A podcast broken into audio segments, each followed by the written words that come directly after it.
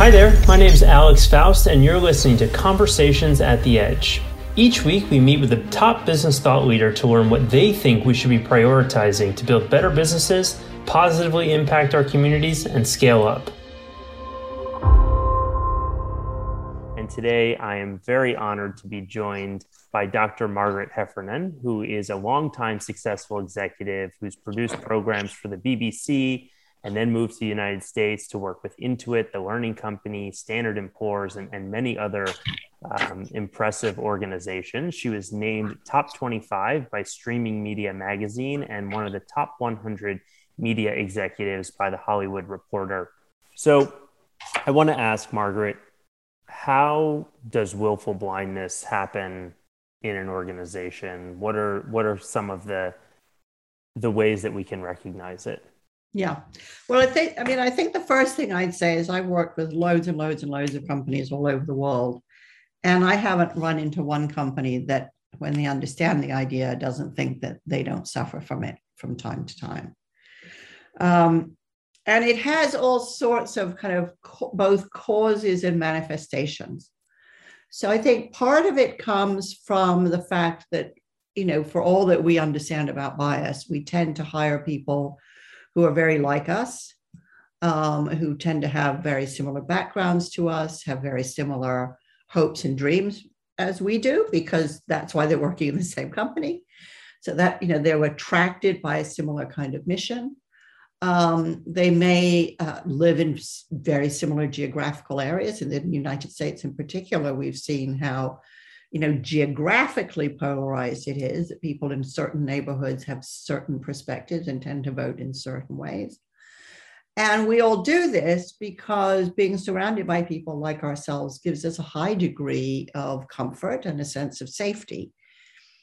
And, um, and so the more we're surrounded by people who see what we see, the less likely it is we're going to bump into somebody who sees something completely different. And this is not intentional, but you can see it, you can map it literally. And, um, and I think increasingly, since I wrote the book, people have come to understand that, that bias is a, a deep and very hard to eradicate source of blindness in organizations.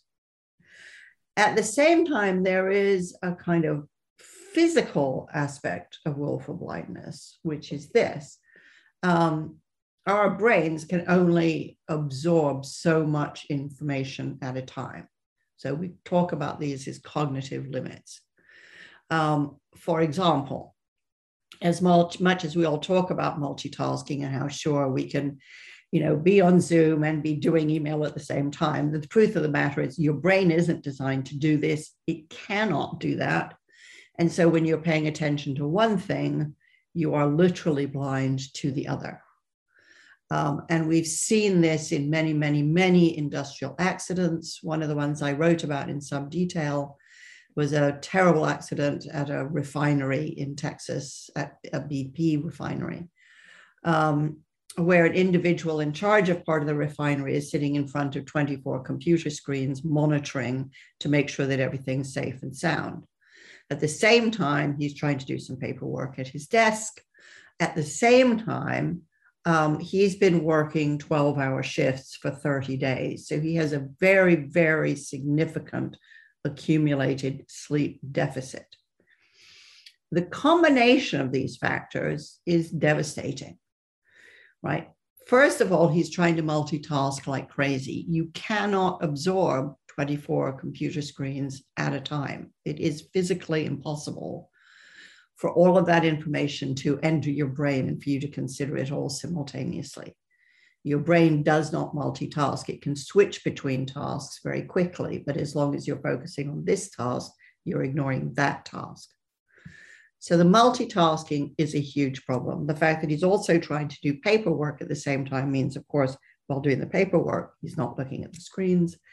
And the fact that he's so very, very tired means that he can't think about what he's saying. So when you get very tired, what happens is your the part of your brain that's responsible for um, keeping you awake takes over.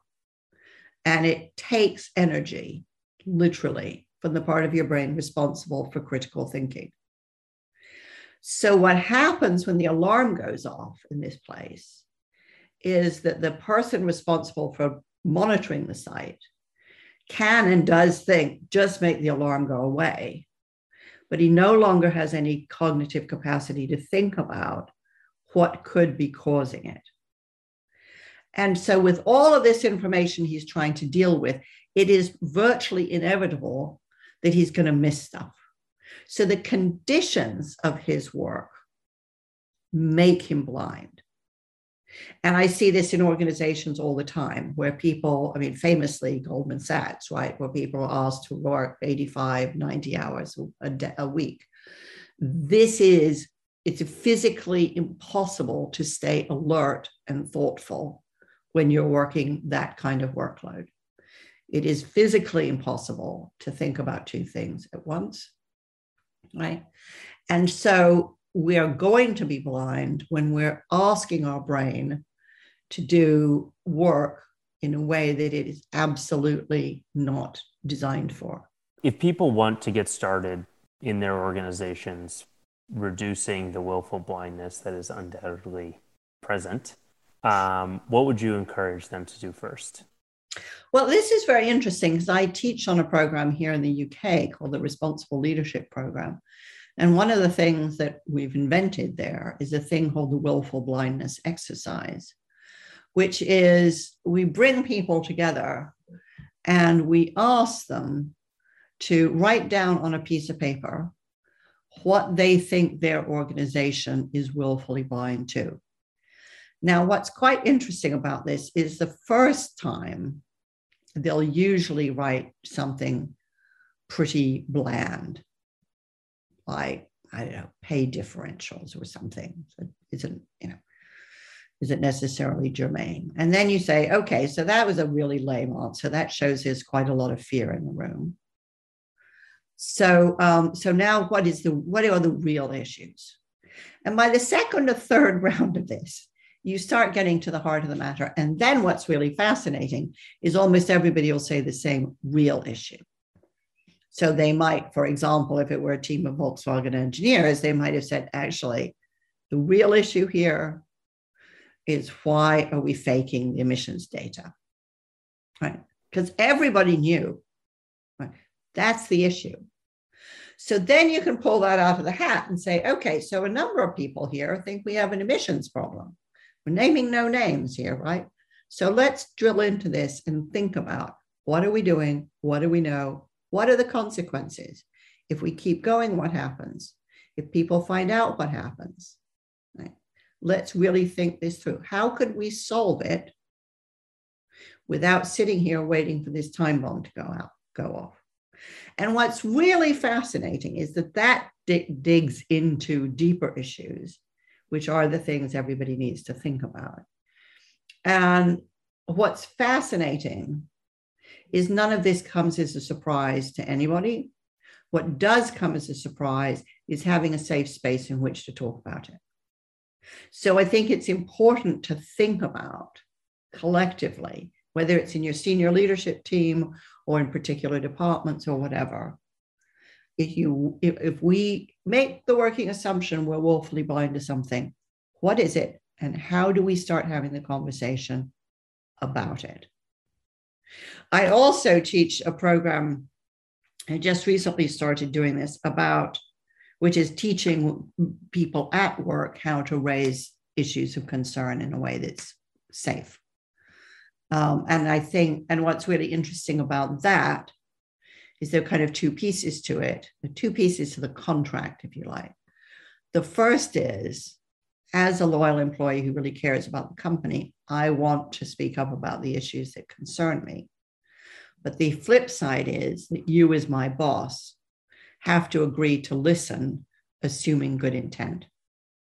And if you have the workforce promise to speak up and the bosses saying, we promise to listen respectfully, you can start to move towards an environment where information or problems are shared much earlier.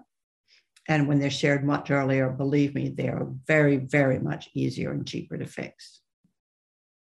Fantastic. Well, Margaret, thank you so much for, for joining us today. Thanks for sharing your wisdom uh, about willful blindness, because I think it, I've watched your course like three or four times, at least once a year, because it, it's a good reminder of, yeah. you know, what's going on in, in our mental spaces. So I just want to thank you for joining our community today and sharing. And um, I hope to have you on Conversations at the Edge again very soon to talk about your new book, Uncharted. And um, thank you to the Edge community for being here, and we'll see you again next time.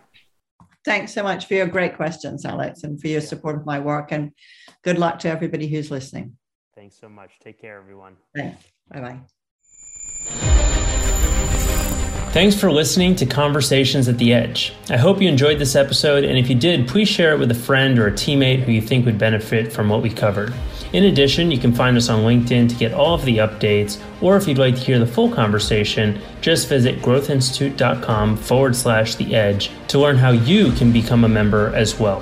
Thanks again, and see you next time.